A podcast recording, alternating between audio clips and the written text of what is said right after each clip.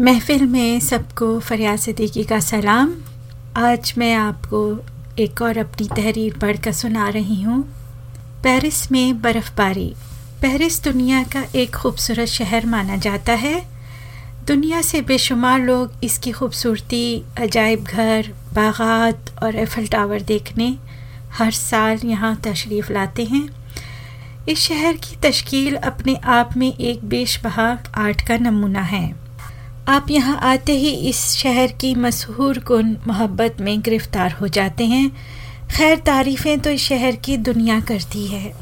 हमें ज़्यादा बताने की ज़रूरत नहीं।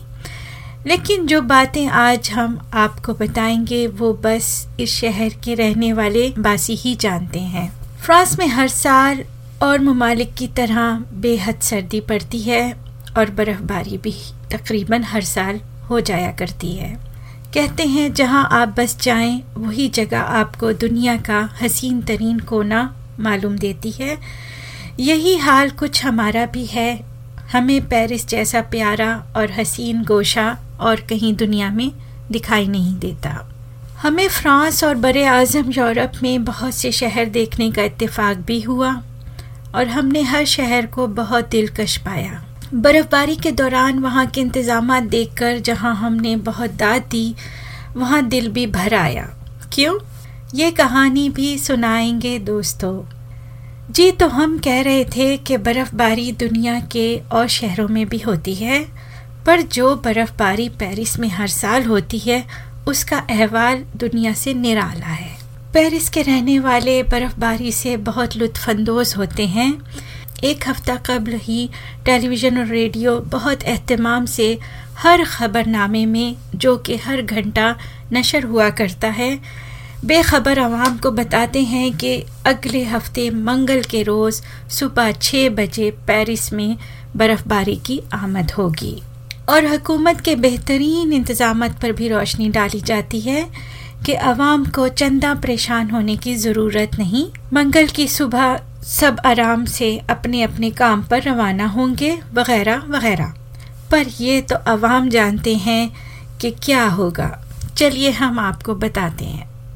बर्फ़बारी वाकई मंगल की सुबह छः बजे शुरू हो जाती है। हमने अपने घर की खिड़की से जो झांका तो हर तरफ़ एक सफ़ेद चादर को दूर तक बिछे पाया। कहाँ की खुशी और कहाँ का लुत्फ।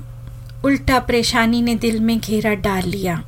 कि हमारे प्यारे शौहर, जो बहुत दूर ड्राइव करके रोज़ाना जाया करते हैं, कैसे जाएँगे? हम ये भी जानते हैं कि वो ईमानदार ालिमाना हद तक हैं।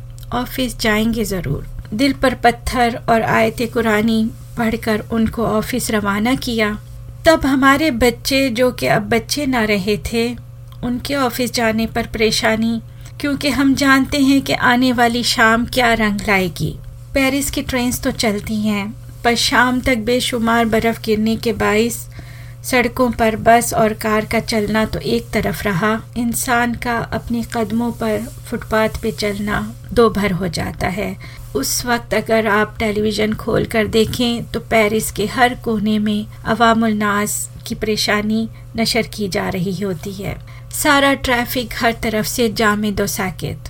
हकूमत के वो इंतज़ाम कहीं नज़र नहीं आते।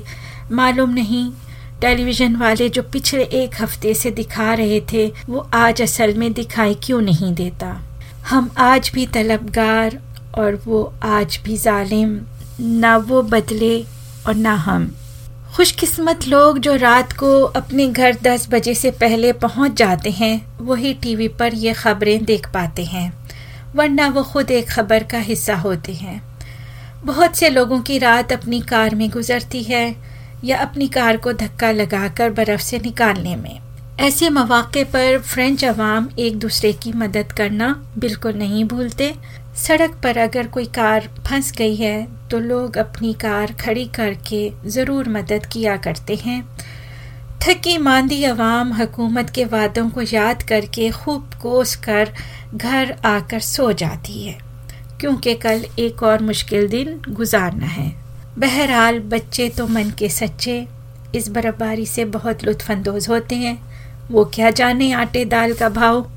बस हम लुत्फानंदोज तभी होते हैं अगर बर्फ़बारी कहीं वीकेंड पर हो जाया करे, या अगर हमारे घर के अफराद घर खैरियत से आ चुके हों। हमारी कार भी बेशुमार मरतबा बर्फीली चिकनी सड़कों पर फिसली है। और हर मरतबा एक ख़ास टेक्निक से हमने काबू भी पाया है। मगर हम समझते हैं कि इसमें हमारा कोई कमाल नहीं, बस अल्लाह का करम हो जाता है। ये तमाशा अहल करम हर साल मुलाहजा करते हैं और दम तहरीर भी बर्फ़बारी का दिन है और हम हैं दोस्तों। दुआ गो हूँ कि आज सब अपने अपने घर खैरियत से पहुँच जाएँ। तो जनाब, ये थी आज की ताज़ा खबर। आइंदा हाजिर होंगी एक नई तहरीर के साथ। इजाज़त दीजिए अल्लाह ने गेबान